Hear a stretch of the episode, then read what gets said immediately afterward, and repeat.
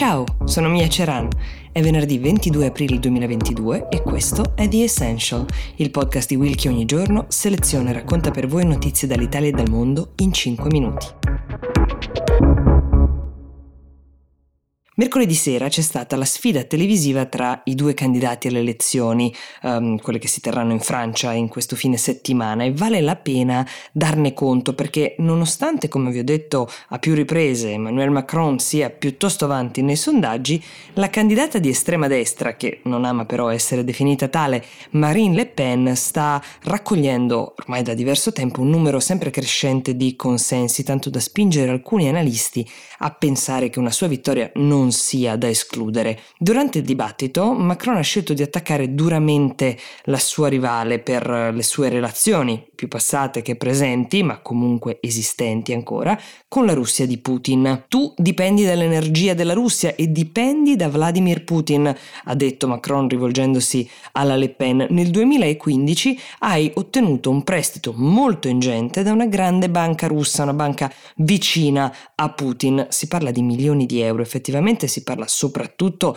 del fatto che questo prestito è avvenuto nell'anno successivo all'annessione della Crimea, considerato politicamente un po' uno spartiacque perché è stato l'inizio del percorso bellicoso che Putin sta intraprendendo ancora oggi. Quando parli della Russia stai parlando della tua banca, così ha detto Macron. Marine Le Pen ha risposto mm, che lei si è rivolta ad una banca russa solo perché è stato impossibile per lei ottenere lo stesso finanziamento da una banca francese, che lei però è un candidato libero e che l'attacco le sia stato mosso per dare un'accezione negativa alla sua linea patriottica, per mettere in discussione il suo patriottismo.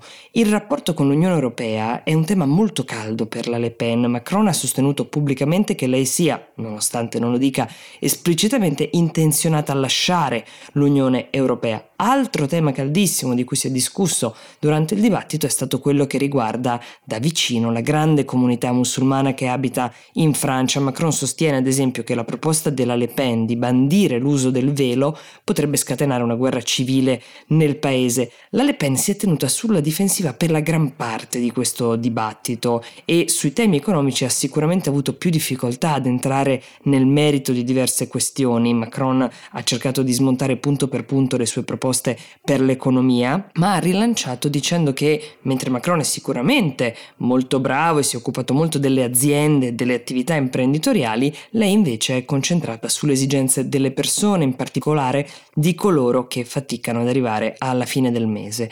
Questa è una strategia molto chiara che sicuramente attira un certo elettorato che si è sentito abbandonato, forse lasciato un po' indietro da un presidente che invece è molto amato dalla classe dirigente e dai ceti più fortunati. Il dibattito è durato circa due ore e mezzo, ha chiaramente fatto emergere la Le Pen come la candidata del popolo, più efficace di quando si era scontrata già cinque anni fa con Macron in un duello televisivo. All'epoca Macron aveva il beneficio di essere l'uomo nuovo, la Le Pen invece si è presentata non solo come il candidato del popolo, ma anche come il candidato donna, un fattore piuttosto importante, garante di un assetto tradizionale della società che sicuramente a molti uh, manca. Questo è il sunto di questo dibattito, molto atteso dai francesi, gestito secondo il modello modello americano con tempi serrati, spazi dedicati a ciascun tema, tutto ripreso da 17 telecamere, mentre al lato, fuori dal campo inquadrato, per Macron c'era sua moglie Brigitte e per la Le Pen il suo giovane segretario di partito Jordan Barella. Adesso sta agli elettori fare la propria scelta. È quasi la stagione di Wimbledon, il prestigioso torneo di tennis inglese che ha da poco fatto sapere che i giocatori di Russia e Bielorussia saranno esclusi, questo è un segno di protesta, come potete immaginare, per l'invasione russa in Ucraina e per il supporto che la Bielorussia ha offerto alla Russia. Questo significa che tra gli altri non giocheranno il numero 2 della classifica mondiale maschile Daniel Medvedev né la numero 4 di quella femminile che è la bielorussa Arina Sabalenka. Um, l'associazione dei tennisti professionisti però ha criticato questa scelta dicendo che avrebbe creato un precedente sbagliato. Questa è una discussione che si è già presentata in passato con altri sport come l'atletica. Sino ad ora il tennis aveva scelto di penalizzare le squadre ma non i singoli giocatori che potevano partecipare ai tornei ma senza bandiera. La decisione degli organizzatori di Wimbledon sembra sia stata presa anche tenendo conto dell'opinione pubblica nel Regno Unito, apparentemente schierata contro la possibilità di far partecipare i tennisti russi e bielorussi. L'esclusione non riguarda, lo specifichiamo, gli allenatori e i tecnici, ma ricade soltanto sui partecipanti di più alto profilo e con maggiore visibilità, ovvero i giocatori. Dmitry Peskov, portavoce del Cremlino, ha fatto sapere che uh, la Russia ritiene inaccettabile che degli sportivi siano vittime di un pregiudizio politico, così lo ha definito, e che il torneo soffrirà la mancata partecipazione di queste eccellenze.